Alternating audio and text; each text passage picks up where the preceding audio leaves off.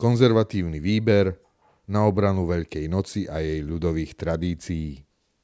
Moje meno je Erik Potocký a prajem vám príjemné počúvanie. Ak sa niečo časom vžije a stane prejavom celej spoločnosti alebo aspoň jej subkultúrnej časti, môžeme to označiť za tradíciu. Takou najčerstvejšou tradíciou, ktorú si vyvinula progresívna subkultúra, je útok na tradície staršieho dáta, problematizovanie nieraz stáročných zvyklostí a ich ostentatívne a verejné odmietanie. V ostatných dňoch sme toho boli svetkami v prípade Veľkej noci. Už niekoľko rokov sa v tomto čase objavujú vo verejnom priestore obvinenia voči tomuto sviatku, že ide predovšetkým v prípade veľkonočného pondelka a jeho tradícií o domáce, rodovo podmienené násilie, dokonca o explicitný prejav nadvlády patriarchátu. Či už ide o seriózne sa tváriace texty o domácom násilí, občianské iniciatívy, etnologicky ladené rozhovory, blogy, ba dokonca tento rok vzniklo aj čosi ako pesnička, ktorá sa násilie snaží vložiť priam do genetickej výbavy Slovákov.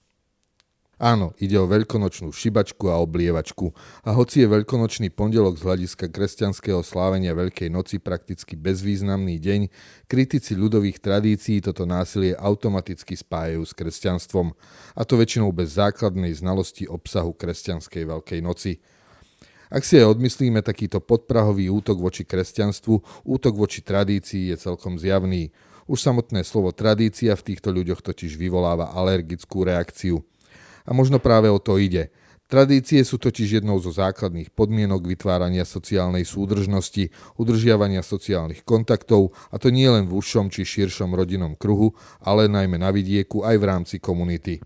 Samozrejme, každé násilie s výnimkou nutnej obrany je nepriateľné, no považovať symbolické vyšibanie či osvieženie trochou vody za násilie, dokonca organizované akýmsi patriarchálnym sprisahaním, je mimo racionálneho pochopu. Je potom až smiešne, že tí istí, ktorí broja proti akýmkoľvek tradíciám, s výnimkou vlastnej tradície hejtovania tradícií, sú zároveň seriózne znepokojení tým, že spoločnosť sa drolí, upadá rešpekt autoritám a spoločenským inštitúciám, že vznikajú ideové getá a kontakt s oponentom nie je diskusiou, ale bojom a celý spoločenský diskurs sa mení na trockistickú permanentnú revolúciu. Pritom práve kontakt medzi ľuďmi rôznych názorov, či už v rámci rodiny alebo širšej komunity, je jedinou cestou von z tohto marazmu. Veľká noc a zvlášť veľkonočný pondelok je práve takouto príležitosťou, ktorá je dôležitá nielen pre kresťanov, ale aj pre veľkú časť sekulárnej časti spoločnosti. Aj tí, ktorí počas Veľkej noci prakticky nezavadia o slávenie smrti a zmrtvých stania Ježiša Krista, sa radi stretnú so svojimi blízkymi, starými známymi, kamarátmi. Pri súčasnej pracovnej mobilite je to pre mnohých často jediná takáto príležitosť v roku. Podobne ako Veľká noc sa v posledných rokoch spochybňovaniu tešia aj Vianoce. Objavujú sa texty a rozhovory, ktoré akoby obvinujú celú spoločnosť za to, že na Vianoce zdôrazňuje v sekularizovanom vnímaní najmä rodinnú atmosféru, spoločne strávené chvíle, dáva dôraz na pokoj a vzájomnú lásku. Samozrejme ide aj o marketizáciu tohto sviatku a mnoho ľudí ho takto pokojne v skutočnosti neprežíva. No opäť, tvrdiť, že niekoho celá spoločnosť núti, aby sa cítil rodinne, pokojne a radostne, hoci je práve na Vianoce sám a smutný, je zjavným príkladom egocentrizmu, čo hraničí až s paranojou. Osamelosť a smútok jednotlivcov je pritom len dôsledkom atomizácie spoločnosti a tá sa vždy začína s pochybňovaním spoločných tradícií, s pochybňovaním inštitúcie rodiny, individualizáciou, ktorá nehľadí na nič iné len na vlastné ego. Bez tradícií, bez rodiny, bez ukotvenia v nejakej komunite je zo sľubovaného blahobytu slobody len prázdny individualizmus – z nenaplnených očakávaní, z konfliktu medzi vonkajším oslobodením a vnútorným utrpením sa rodí hnev. Ten sa stáva masovým javom a masa nie je spoločenstvom, je to len súbor individuí, ktoré v tomto prípade spája jedine hnev. Ten sa v mase premení na násilie, ktorá deštrukciu spoločnosti dokonáva. Starý nechutný Dalaj Lama Video s Dalajlámom a malým chlapcom v uplynulých dňoch už obehlo celý svet – Aktuálny Dalaj Lama, duchovný vodca tibetského buddhizmu, na ňom vyzýva malého chlapca, aby mu ocucal jazyk. Celá scéna sa začína tým, že chlapec chce starého Dalajlámu najprv objať, pristupuje k nemu ako k váženej autorite, nečakajúc to, čo bude nasledovať. Po úvodnom objatí ho však buddhistický vodca vyzve aj na bosk na ústa. Chlapec sa najprv zháči, no z očí v oči autorite sa napokon poboskať nechá.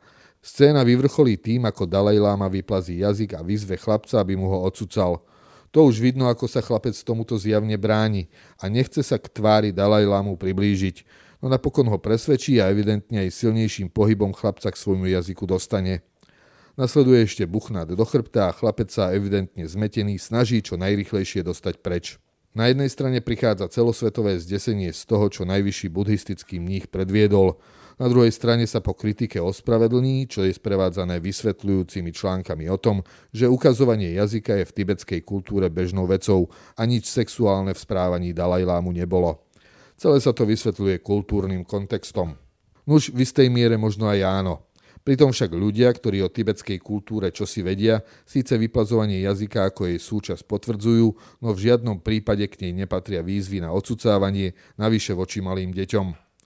Popri tom sa však začalo aspoň hovoriť o tom, že problém sexuálneho zneužívania detí v buddhizme je mnohonásobne väčší ako miera, z ktorej je obviňovaná katolícka církev. Pre skúšku urobte si taký drobný myšlienkový experiment. Čo by asi nasledovalo, keby niečo takéto na verejnosti urobil pápež, kardinál, biskup či hoci aj radový kňaz. Citát. V tejto chvíli sú regionálnou stranou. Ak to neprekonajú a nedostanú sa opäť na celoslovenskú úroveň, prestanú ma zaujímať. Hovorí František Mikloško v rozhovore s Martinom Hanusom a Jozefom Majchrákom o budúcnosti KDH a kresťanskej politiky. Absurdita na záver. Grafy priemernej teploty nameranej v minulosti sa postupom času upravujú tak, aby ukazovali strmší nárast. Tvrdil to jeden odborný článok publikovaný v roku 2017. Kritici tomuto textu vyčítali, že nie je recenzovaný a pracuje s nerecenzovanými zdrojmi a zrejme mali pravdu. Úprava hodnôt nameraných v minulosti je však faktom a takýmto spôsobom postupuje napríklad NASA. Napríklad priznáva, že teplotu oceánu nameranú pomocou bojí upravuje smerom nahor. Úpravu, ktorá náraz zmení na alarmujúcejší, dokazujú aj grafy zverejňované v priebehu času. Napríklad ten z roku 2019 ukazuje o mnoho prudší náraz teploty od roku 1880 ako ten zverejnený v roku 1999.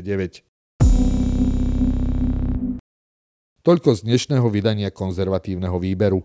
Citované zdroje nájdete v texte zverejnenom na www.postoj.sk. Moje meno je Erik Potocký a ďakujem, že ste ma počúvali.